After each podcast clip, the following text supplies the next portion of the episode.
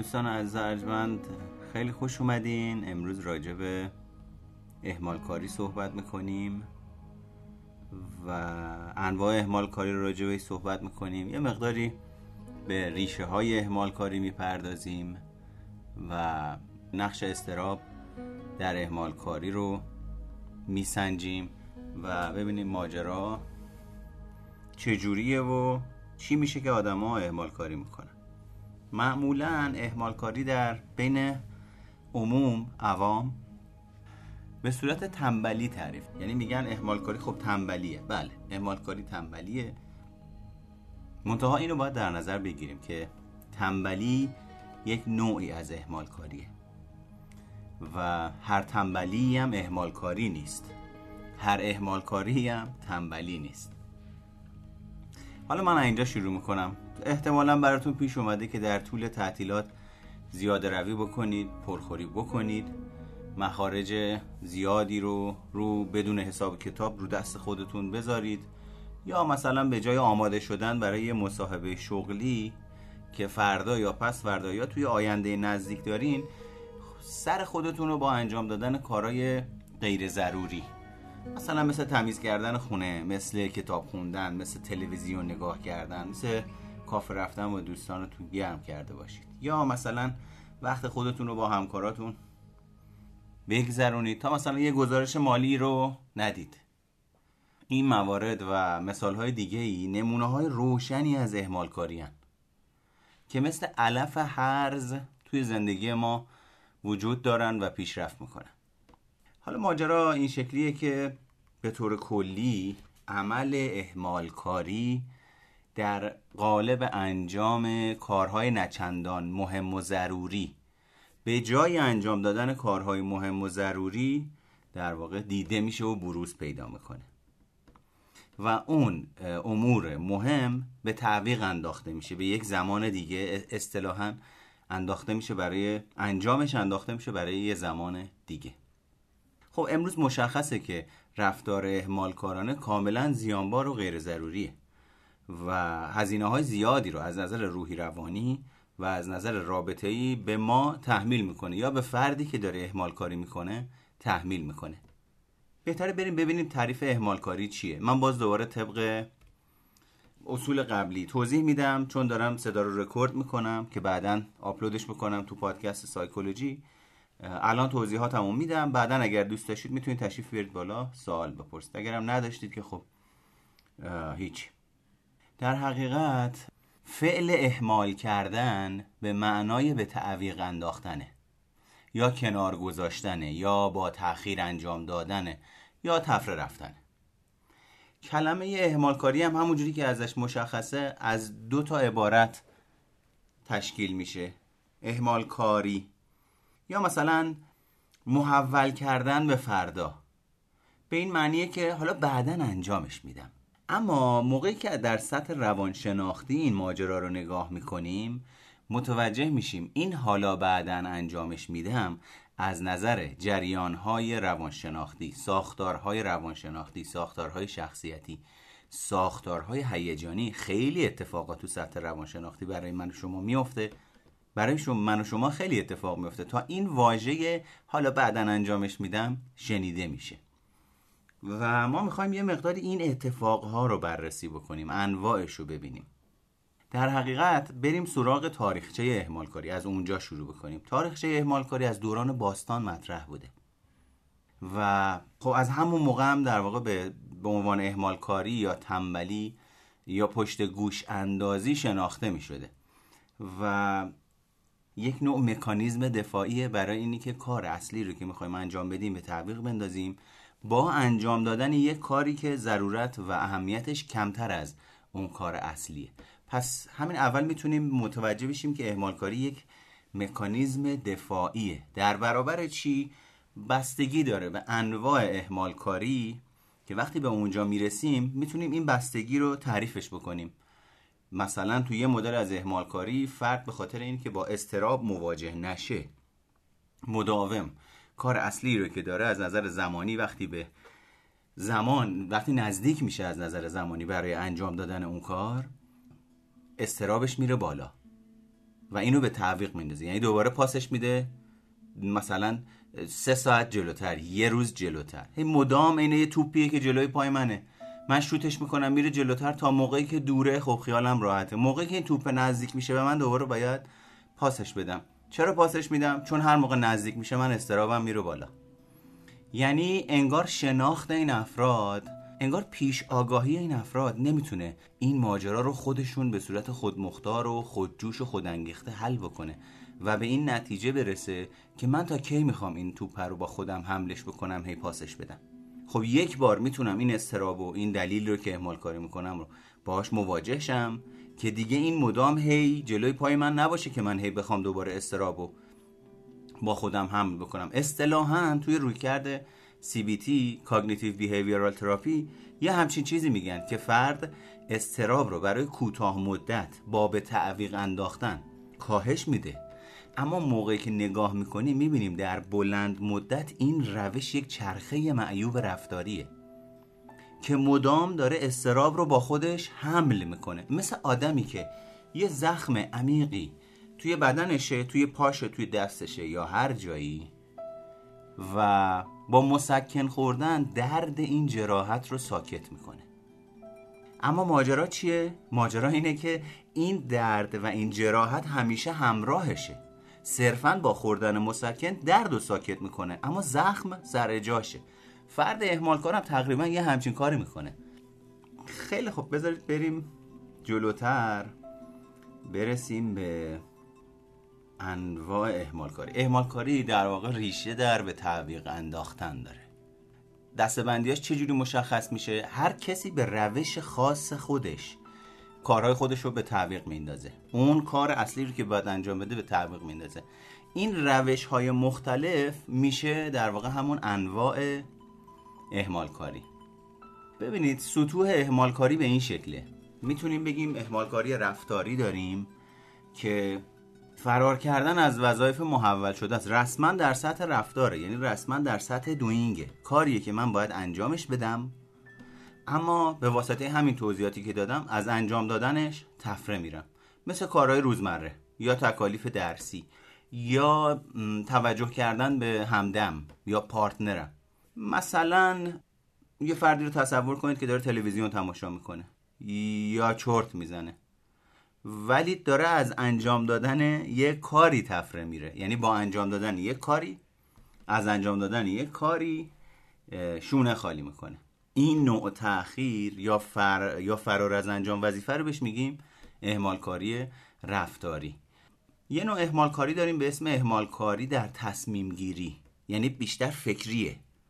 خیلی الان لازم نیست کاری براش انجام بدم. نگاه می‌کنیم می‌بینی این دسته از افراد که اهمال کاری در تصمیم گیری دارن کلی پرونده باز دارن تو زندگیشون.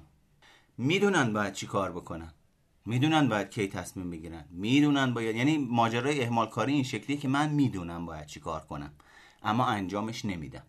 خیلی ها هستن میان میگن آقا من نمی‌دونم باید چی کار بکنم و من اهمال کارم ما با اونا میگیم شما اهمال کار نیستی.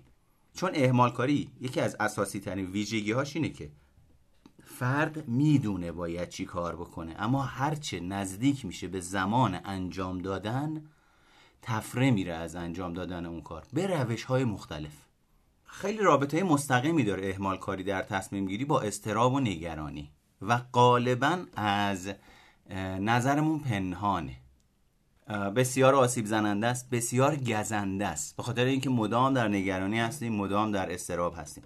همونجور که گفتم مال زمانیه که تصمیم گیری رو عقب میندازیم تصمیم گیری راجع به یه موضوعی. حالا این موضوع در زندگی هر فردی بسته به فرهنگش بسته به نیازش بسته به جایگاه اجتماعیش بسته به جایگاه خانوادگیش بسته به سطح درآمدش بسته به سطح استراب و نگرانیش و بسته به خیلی از عواملی که از دوران کودکی تا بزرگسالی تحت تاثیر اونها قرار گرفته در واقع شدت و حدتش مشخص میشه گزندش بالا و پایینش مشخص میشه. خیلی خوب. من می‌خوام الان برای شما ده ویژگی اساسی مشترک افراد اهمال کار رو نام ببرم. ویژگی اول افراد اهمال کار مدام در حال بررسی شبکه های اجتماعی و ایمیلشون هستن. چرا این کارو می‌کنن؟ این میشه همون رفتار ایمنی بخشی که توی رفتار درمانی شناختی گفته میشه. یعنی من می‌دونم باید چی کار کنم می‌دونم کی باید انجامش بدم می‌دونم به کی باید زنگ بزنم می‌دونم برای چی باید به او زنگ بزنم. و اما ماجرا این شکلیه. حالا ممکنه نشخار فکری داشته باشم ممکنه ترس داشته باشم که همون ریشه در ریشه استرابه همه اینا باعث میشه که من رو بیارم به یک رفتار اطمینان بخش. اسم رفتار اطمینان بخش شما رو گول نزنه. چرا؟ چون این رفتار اطمینان بخش حکم همون مسکنی رو داره که به شما گفتم. یعنی چی؟ یعنی من رو میارم به شبکه های اجتماعی از انجام دادن کار اصلیم جا میمونم. به خودم میام می‌بینم چهار ساعت توی شبکه های اجتماعی دارم میچرخم. اما کاری رو که باید انجام می‌دادم و می‌دونستم باید انجامش بدم انجام ندادم. احمال کارها دیر می‌کنن. ویژگی دوم. معمولا دیر می‌رسن. حالا سر قرار کاریه سر قرار عاطفیه سر قرار دوستیه. هر جا که هست دیر می‌رسن. چرا؟ چون دوباره ریشه استراب در میونه. شماره سوم آغاز کار برای افراد اهمال کار دشواره. خب یکی از ویژگیشون همینه دیگه. وقتی می‌خوان یک کاری رو انجام بدن مدام به تعویق میندازنش. پس در نتیجه در سطح رفتاری می‌بینیم این آدم ها مدام راجع به کارهایی که می‌خوان انجام بدن صحبت می‌کنن. اما کاری صورت نمی‌گیره. مثلا اگه دوسته مثلا اگر آشناست هر باری که میبینیش هنوز ذهنش درگیر همون کاریه که پنج سر پنج تا قرار قبلی دیدیش. هنوز ذهنش درگیر با اون موضوع و اون کارا رو انجام نداده و همون رفتار تکراری ازش دیده میشه که من می‌خوام برم یه مغازه غذا فروشی باز کنم. بعد موقع که باید صحبت می‌کنی متوجه نمی مثلا ازش می‌پرسی خب چرا راهش نمیندازی هزار جور دلیل و توجیه و بهانه میاره که فلان چیز جور نشده بهمان چیز جور نشده فلانی اومد وسط کارم داستان شد خوردیم تو کرونا پولمون بردن هزار تا داستان. ولی موقعی که از لحاظ روانشن دنیای روانشناختی تحلیلش می‌کنی اون فرد رو متوجه میشی که این صحبت هایی که داره می‌کنه عموما بهانه است. عموما توجیه عموما استدلال غیر منطقیه. و ظاهرش این شکلیه که داره من و شما رو در واقع مجاب می‌کنه و توجیه می‌کنه. در صورتی که این یک نوعی از فرافکنیه که داره خودش رو توجیه می‌کنه. با گفتن این صحبت ها با چرخوندن دوربین به سمت شما و دادن اینفورمیشن و اطلاعات به شمایی که روبروش هستی. ویژگی چهارم که خیلی ربط داره به این ویژگی قبلی که گفتم اونها همواره از دشواری امور و مشغله زیادشون شکایت دارن. افراد کار مدام در حال قور زدن هستن مدام نگاهشون می‌کنی. از این ور به اون ور. در حال فرار هستن از این جلسه به اون جلسه در حال فرار هستن اما عموما نتیجه ای ایجاد نمی‌کنن. آدمای سرشلوغی هستند که مدام هر جا میرن یه پرونده باز از خودشون به جا می‌ذارن و مدام دارن شکایت می‌کنن و قرولند می‌کنن. روی این قرولند هم به بیرونه به سمت خودشون نیست. از اونجایی که خب ببینید این شکایت کردن خودش زمان بره و به اونا اجازه و امکان تفره رفتن میده. این خیلی نکته مهمیه ها. یعنی در سطح ساده نگاه می‌کنه می‌بینیم بند خدا چقدر داره دوندگی می‌کنه.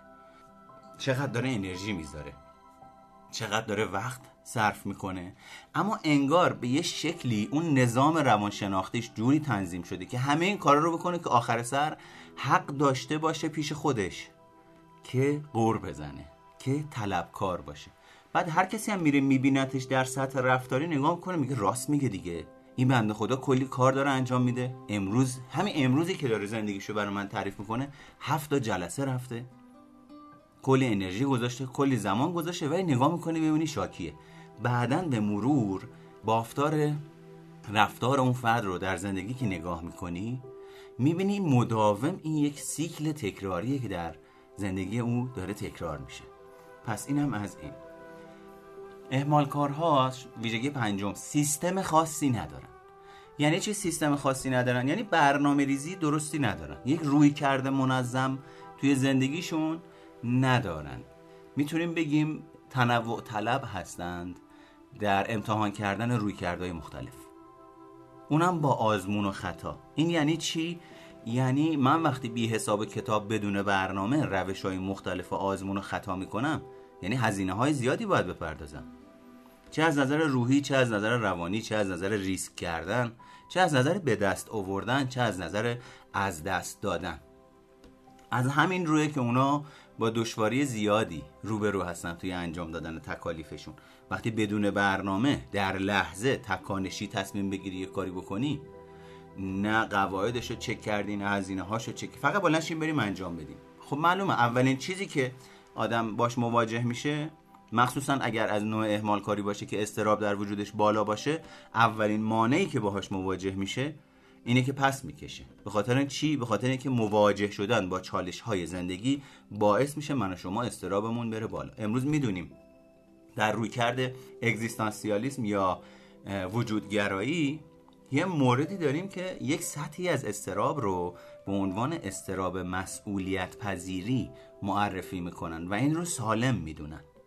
یعنی چی؟ یعنی من قرار مسئولیت مثلا حقوق دادن به ده نفر آدم رو به عهده بگیرم. من قرار مسئولیت هر کاری اینی که ازدواج کردم اینی که مدیر یه شرکتی هستم یا هر چی هر چیزی که بشه اسمشو گذاشت مسئولیت باعث میشه من و شما یک استرابی رو تجربه بکنیم و این استراب مسئولیت جلو برنده است سازنده است. اگر اگر تکیه داده بشه بر منطق و اقلانیت و شناخت می‌تونه در واقع به واسطه حمایت منطق و اقلانیت و شناخت ما رو به جاهای خوبی ببره. چرا؟ چون مثلا من فرد دو هفته دیگه امتحان دارم. استرابی که برخواسته از مسئولیت پذیری منه باعث میشه تفریح هم رو کاهش بدم روابط هم رو واسه این دو, دو مدت کاهش بدم. این کاهشی رو که در رابطه با دوستانم و تفریح هم ایجاد کردم باعث بشه زمان بیشتری در اختیار داشته باشم و توی این زمان بیشتر شروع می‌کنم مثلا درس خوندن و آمادگیم رو می‌برم بالا. مثلا الان شده فردا زمان امتحانمه. استراب من باعث میشه که زودتر بخوابم تا صبح سر حالتر بیدار بشم. پس در نتیجه این برنامه دار بودنشه. زمانی که این ماجرا بدون برنامه میشه. بی حساب کتاب من می‌زنم. اصطلاحا به آب اون وقت میشه اهمالکارا سیستم خاصی ندارن. اون وقت یه ذره رو بوی تنوع و طلبی به خودش می‌گیره. و ویژگی شیشم اینا رو لالوی صحبتم گفتم منتها الان دارم آکادمیک و علمیشو میگم. حالا کتاباشم معرفی می‌کنم آخر سر شما. افراد اهمالکار کارها رو آغاز می‌کنن ولی تموم نمی‌کنن. این خبر از چی به ما میده؟ این خبر از رفتارهای تکانشی میده. یعنی الان من به نظرم یه چیز خوشگل و قشنگ میاد. خیلی خوب بریم انجامش بدیم. به محض اینکه میرم توی ماجرا انجامش بدم اولین مورد دومین مورد سومین مورد میگم بابا نمیشه که. این همش داستان همش درگیریه. انگار به یه نوعی دنبال اجرت کار نکردن.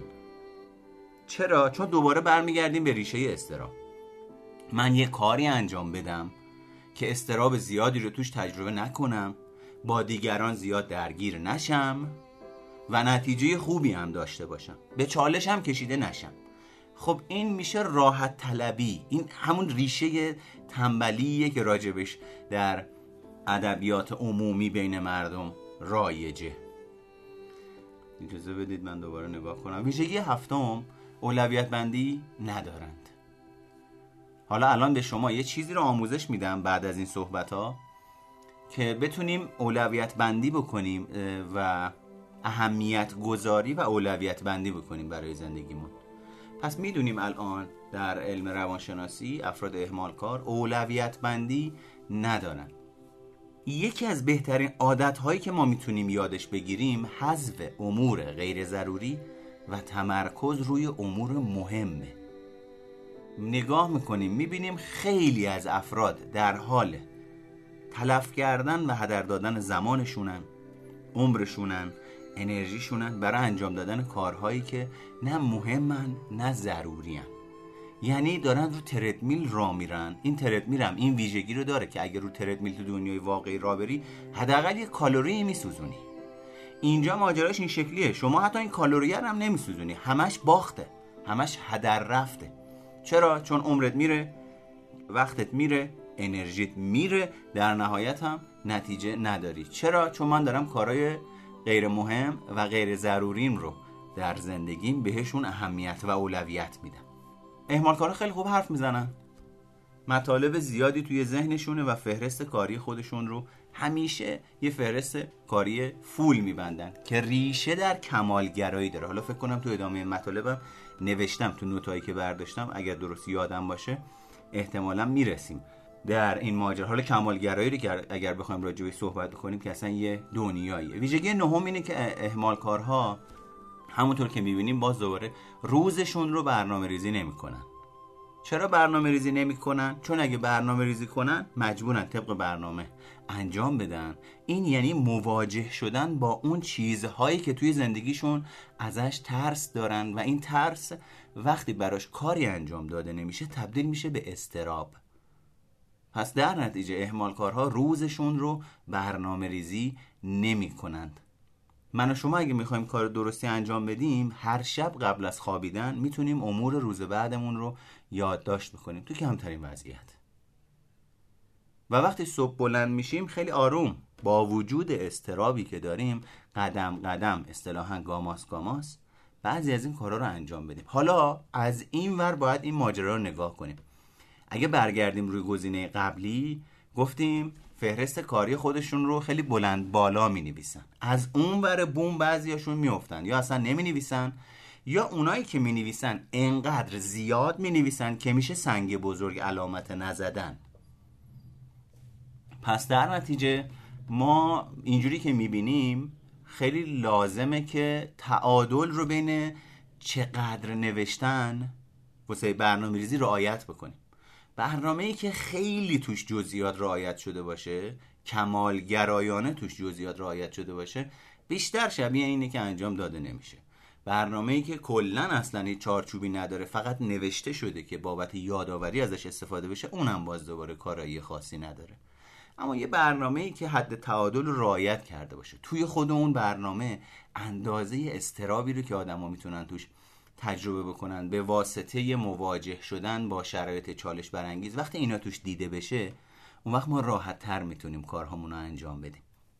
اهمال کارها غالبا فراموش کار هستند یعنی کار رو معمولا به چند دقیقه بعد محول می‌کنن بعد به خودشون میان می‌بینن یادشون رفته. مثلا اگه تو محل کار نگاه بکنیم می‌بینیم داره کار مهمی انجام میده. خب این اتفاق خیلی میفته توی سازمان های مختلف.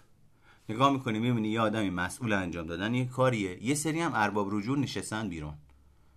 بعد این فردی که داره این کارا رو انجام میده بلند میشه میره بیرون. چهل دقیقه بعد میاد تو اتاق. موقع که میری دنبالش می دنبالش می‌کنی آمارش در میاری می‌بینی نشسته داره با دوستاش چای می‌خوره. با همکاراش نشسته داره گپ می‌زنه.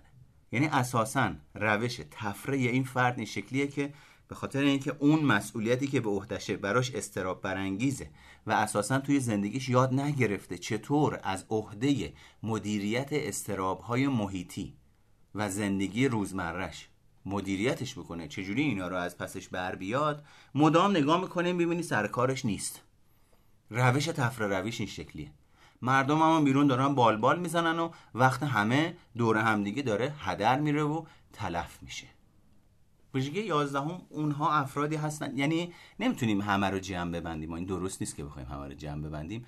اما اگر بیایم در افرادی که با عنوان اهمال کار شناخته میشن بررسی بکنیم پژوهش بکنیم تحقیق بکنیم متوجه میشیم که رگه های پررنگی از کمالگرایی در افراد اهمال کار وجود داره. حالا کمالگرایی رو توی تحوار درمانی بهش میگن معیارهای سختگیرانه. از این ور موقع که نگاه می‌کنیم می‌بینیم افرادی که اهمال کاری دارن تنبلی می‌کنن. دقیقا نقطه دو سر برداره. معیارهای سختگیرانه معیارهای عدم سختگیرانه ولنگارانه بدون چهارچوب بودن.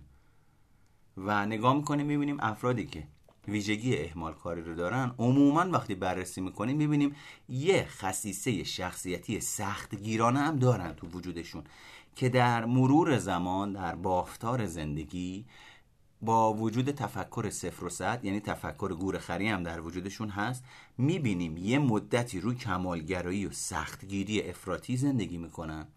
بعد انگار خسته میشه اون بچه ای که درونشونه.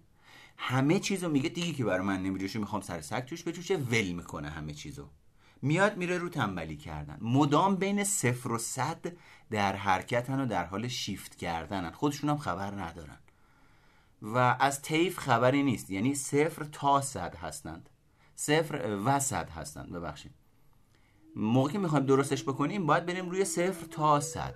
یعنی صفر یک دو سه ده پونزده بیست بیست و سه بیست و چار بیست و پنج سی هفتاد هشتاد نوت صد. اینجوریه که من در بر روی تیف می‌تونم 20 درصد سختگیری بکنم که میشه 20 درصد مسئولیت سالم استراب سالم. و بلاشم برم به کار زندگیم برسم. اما اینو به خاطر اینکه در دنیای روانشناختی خودم این تیف رو بلد نیستم این تیف پرورونده نشده من صفر و صد سیستمم داره کار می‌کنه. و این یعنی درگیری این یعنی اذیت بودن. یعنی یه مدت خیلی سخت به خودم می‌گیرم یه مدت همه چیز ول می‌کنم. یه مدت میرم تو چارچوب های خشک و انعطاف ناپذیر یه مدت کلا می‌زنم زیر هرچی چارچوب وجود داره. ویژگی دوازدهم اینه که افراد رویا پردازی هستن این افراد به جای اینکه اقدام کنن طرحهای فوق‌العاده‌ای توی ذهنشون میپرورونن. بسیار خلاقن. ولی تکمیل یک تکلیف براشون دشواره. یعنی خیلی خوب این افراد رو خیلی توی اتاقهای فکر پیدا می‌کنیم. این افراد رو جزو افرادی پیدا می‌کنیم که تمایل و گرایش زیادی دارن برن جو توی تیم هایی که اتاق فکر دارن برن تو اتاق فکرها. یه رگه هایی از خودشیفتگی هم دیده میشه توشون. ما بریم بشینیم ایده بدیم بقیه برن اجرا کنن بعد ما بیایم بگیم ما این کار رو انجام دادیم. چرا؟ چون ایده مال ما بوده. چون اگه این ایده نبود که اینجوری این کار پیش نمی‌رفت. در صورتی که ماجرا اینه که ما امروز اینو می‌دونیم. اگر یه کسی مجری نباشه اگر یه کسی اجرا بلد نباشه به هیچ دردی نمیخور. همه نظر دارن. این روز روزگار هر کسی واسه خودش صاحب نظریه. نگاه می‌کنیم می‌بینیم اونهایی برندن اونهایی موفقن که علاوه بر اینکه ایده پردازی خوبی انجام میدن در زمینه اجرا موفق عمل می‌کنن. یعنی چالش های در مسیر اجرا رو می‌شناسن؟ آمادگی برخورد با این چالش ها رو دارن؟ آمادگی به دست نیاوردن نتیجه رو دارن؟ آمادگی این رو دارن که اون زمانی که دارن با چالش مواجه میشن هیجانات خودشون رو مشخصا استراب ها و ترس های خودشون رو با وجود وجود داشتن مدیریت بکنن و کار رو پیش ببرن یعنی اجتناب نکنن که ویژگی بعدیه. و کار رو از نقطه آ به نقطه ب برسونن. اصطلاحا خیلی حرف نمی‌زنن بعد از اینی که ایده پردازی کردن. به اجراشون می‌رسن. ویژگی بعدی ویژگی سیزدهم اجتنابی هستند. برخی از این افراد کمالگرا اجتنابی هستند. این افراد از انجام اموری که به نظرشون قادر به مدیریتش نیستند میترسن و به خاطر این ترسشون از قضاوت دیگران یا اشتباه انجام دادن یا ترد شدن دیگران یا پذیرفته نشدن دیگران میترسن و به خاطر همین اجتناب می‌کنن از انجام دادن کارهاشون. ویژگی بعدی اینه که افرادی هستن که به بحران می‌رسن توی زندگیشون. چرا؟ چون من مدام تفره میرم از انجام دادن کارها. مدام به تعویق میندازم. یه جایی این مثل یه بمب ساعتی که دیگه هیچ فرصتی برای خونسا کردنش نیست.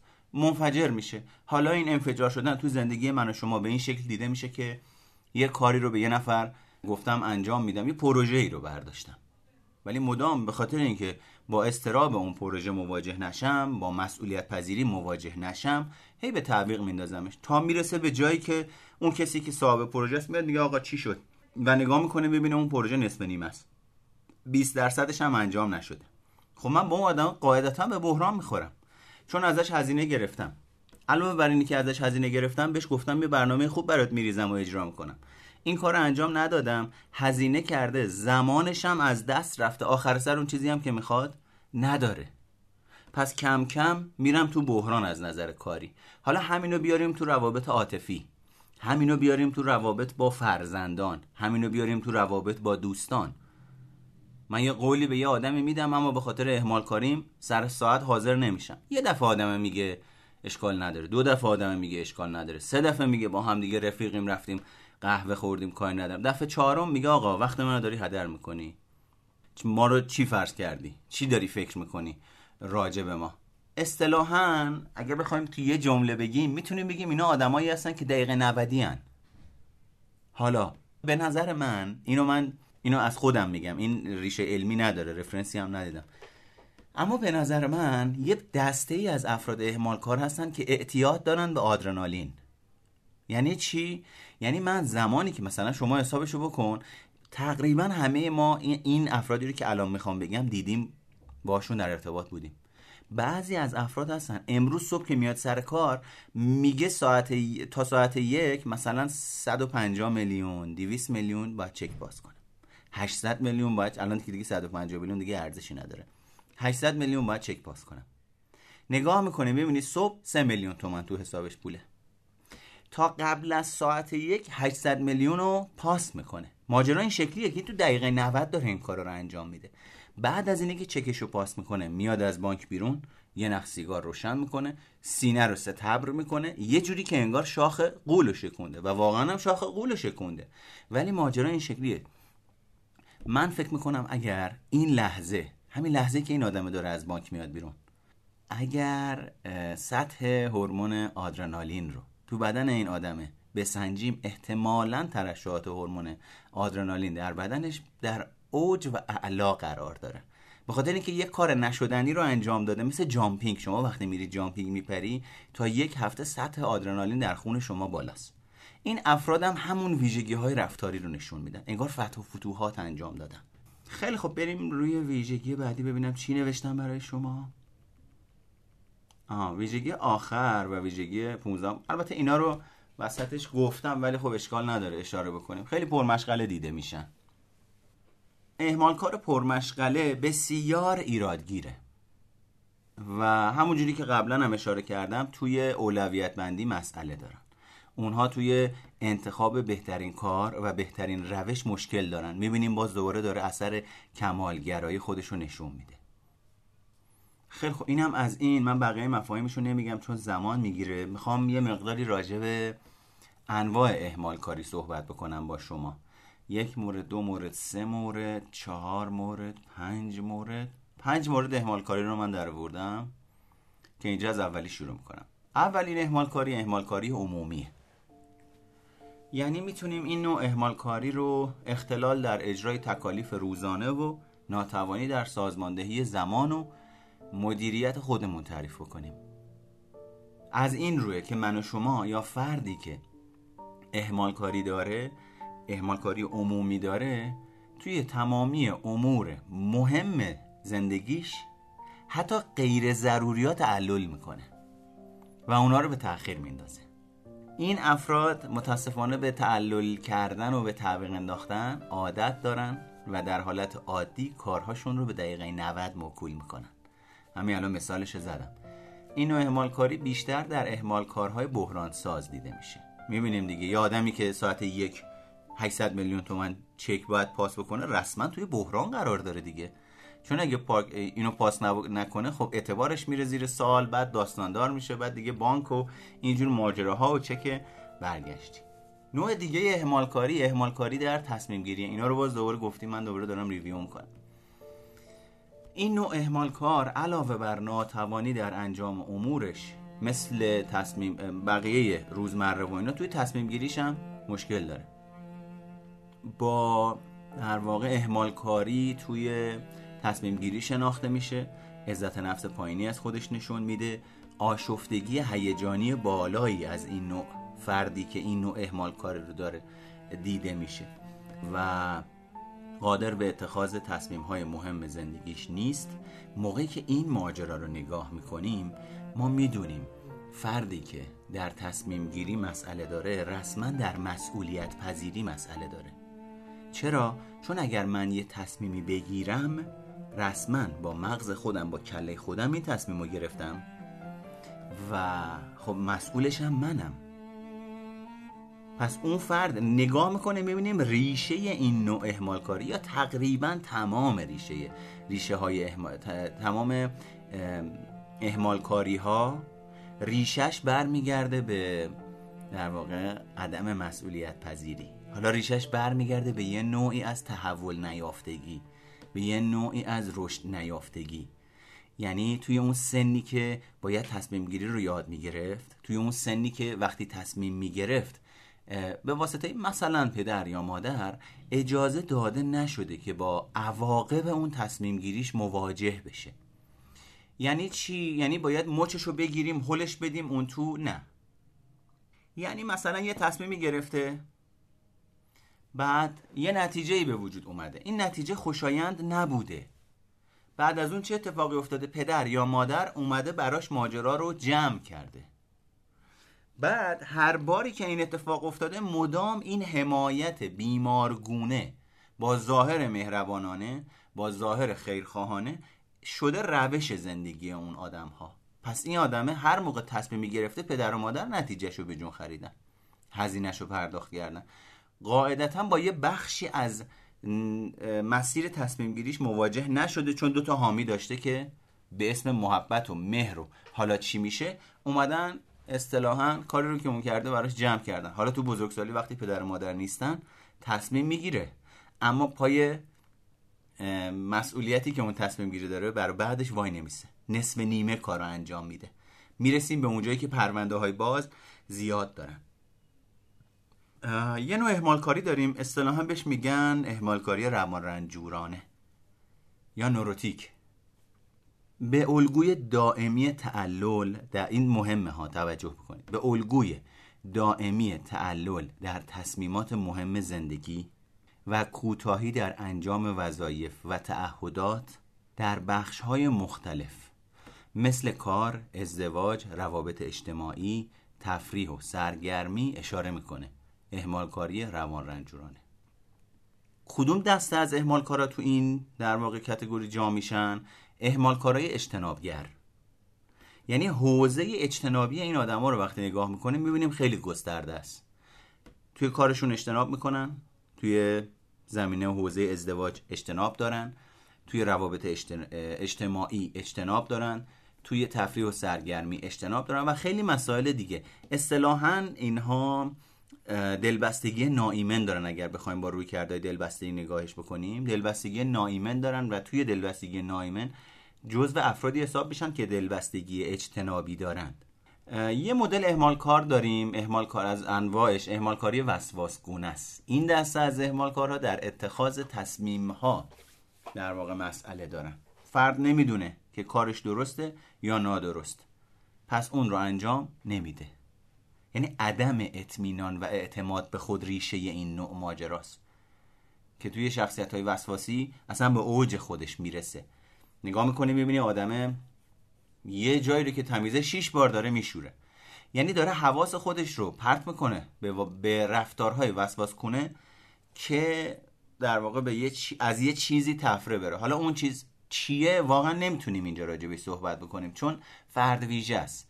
یعنی باید هر فردی رو هر case ی رو جلومون باشه بررسیش بکنیم مشاهدهش بکنیم باهاش مصاحبه بکنیم تا در بیاد ببینیم روش فرار این آدمه چیه و از چی داره فرار می‌کنه. اما مکانیزمش رو می‌تونیم راجبش حرف بزنیم. این تا اینجا راجب اهمال کاری و اینجور ماجرا. عموما احساساتی که در افراد اهمال کار detect میشه دیده میشه مشاهده میشه از این نوعیه که الان عرض می‌کنم خدمتتون. تردید در مورد توانمندی خودشون زیاد دیده میشه درشون. ترس از شکست زیاد دیده میشه درشون. ترس از موفقیت زیاد دیده میشه درشون. کمالگرایی زیاد دیده میشه درشون. اینها رو عرض کردم خدمت شما. حالا با تمام این اوصاف چیکار بکنیم برای این ماجرا؟ آیا اگر من یک فرد احمال کار هستم اصطلاحا. خیلی خوب. ماجرا این شکلیه که من می‌تونم به خودم بگم یه فرد احمال کار خیر. قبلا هم خیلی اینا من توضیح دادم. این لیبل احمال کاری رو نمی‌تونیم بچسبونیم به کل شخصیتمون. اولین مسئله اینه که اگر من احمال کاری دارم به چه میزان احمال کاری دارم؟ این احمال کاری من آیا بازدارنده است؟ به خاطر اینکه خب نگاه می‌کنیم می‌بینیم گاهی اوقات ما تنبلی بکنیم اشکالی نداره. اون کیه زمانیه که من طبق برنامه توی زندگیم عمل کردم. این یعنی من برنامه ریزی کردم. طبق اون برنامه عمل کردم. با استرس های محیطی و درونی مواجه شدم. از پسشون بر اومدم. نتیجه ای رو که توی برنامهم نوشتم ایجاد کردم. حالا اصطلاحا میرم تعطیلات. اسم اون تعطیلات اگه دوست دارید بذارید اهمال کاری و تنبلی اشکالی نداره. توی اون تعطیلات اگر یه کسی به شما زنگ زد گفتی من حوصله ندارم کاری رو انجام بدم به خاطر اینکه این نتیجه رو ایجاد کردی توی اون یه هفته دو هفته هیچ اشکالی نداره اگه کاری انجام ندی. پس مسئله میزان اهمال کاری الان. که اول من دارم اگر دارم چه میزان اهمال کاری دارم؟ اون مشخص می‌کنه که ماجرا چجوریه. اما بذارید بیایم با همدیگه به صورت یک تکنیک یاد بگیریم چون کار درمانی که نمی‌خوایم انجام بدیم. یه تکنیکی رو انجام بدیم با هم دیگه ببینیم. اینجا یه تکنیکی یاد بگیریم. یه زحمتی بکشین. من یه ریستی بکنم اتاق رو. داریم راجع به اهمال کاری صحبت می‌کنیم. من انواع اهمال کاری راجع صحبت کردم.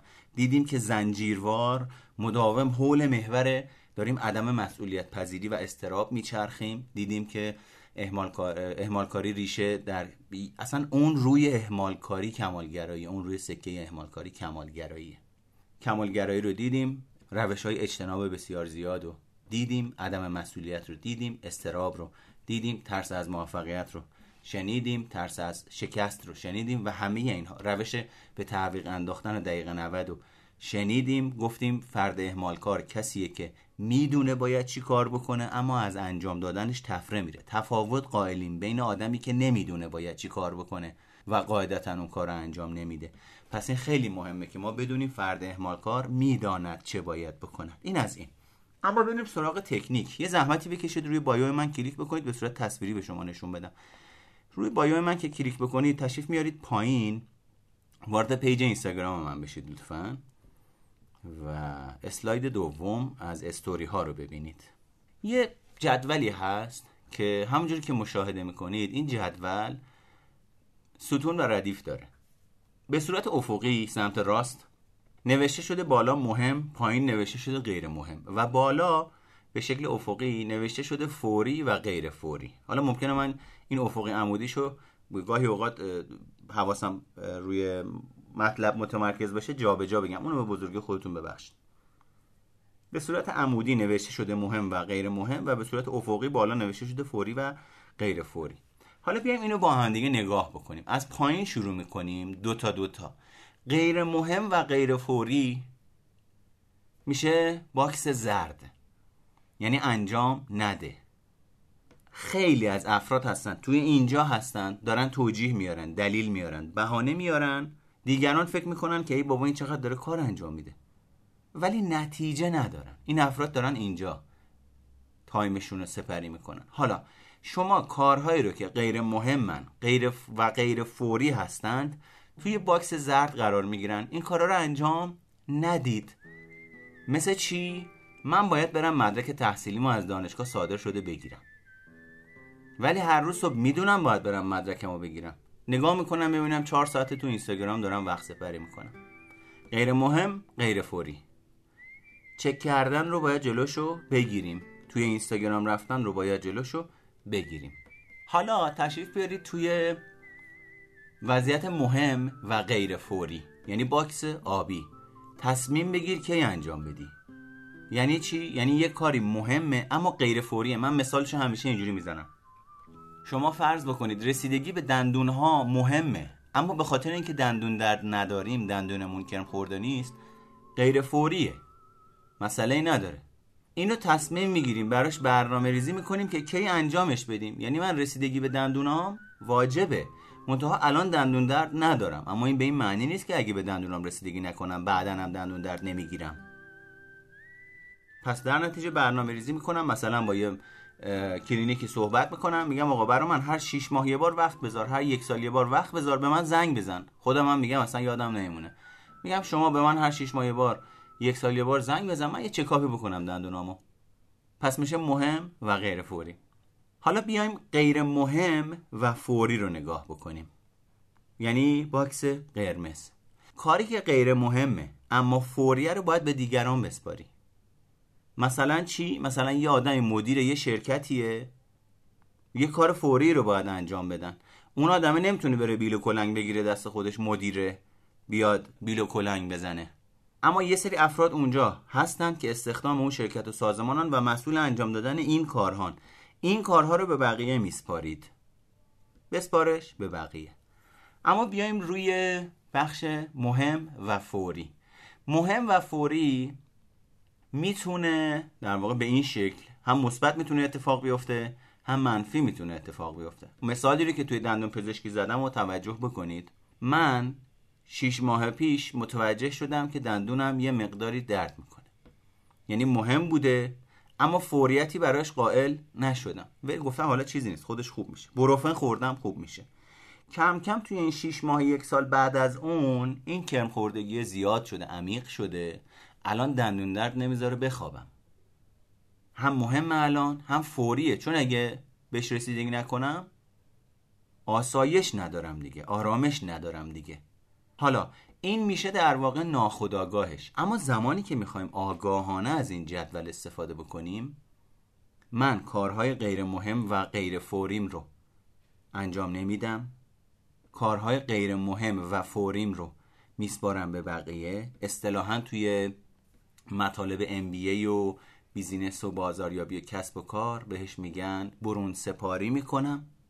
و بعد مسائل مهم و غیر فوریم رو براش برنامه ریزی می‌کنم یعنی اهمیت و اولویتش رو مشخص می‌کنم زمان انجامش رو مشخص می‌کنم و زمانی که انجامش رسید که میاد توی مسئله توی box مهم و فوری اون وقت دیگه میرم انجامش میدم. این میشه خودانگیختگی این میشه انتخاب آگاهانه این میشه یک روش مناسب و سازنده که بشه توی زندگی برای انجام امور روزانه زندگی بهش تکیه کرد. جنبه درمانی داره خیر. جنبه تکنیکی داره. خب اینم از این. اجازه بدید بیایم توی کلاب هاوس خیلی خوب دوستان از ارجمند این تا اینجا ما یه ریست بکنیم. داشتیم توی استوری اینستاگرام از روی استوری دوم روی جدولی که اونجا هست برای شما توضیح می‌دادم. اون دوستانی که تازه تشریف آورده توی روم می‌تونید تشریف ببرید توی استوری اینستاگرام و از اون اسلاید عکس بگیرید و طبق اون برنامه ریزی بکنید توی زندگیتون. و طبق اون برنامه ریزی برید جلو. اصطلاحا بهش میگیم اهمیت و اولویت کارهاتون رو مشخص بکنید. یه کاری که نه اهمیت داره نه اولویت داره ولش کنید. زمان چیزیه که غیر قابل بازگشته. اهمیت داره که بهش رسیدگی بکنیم.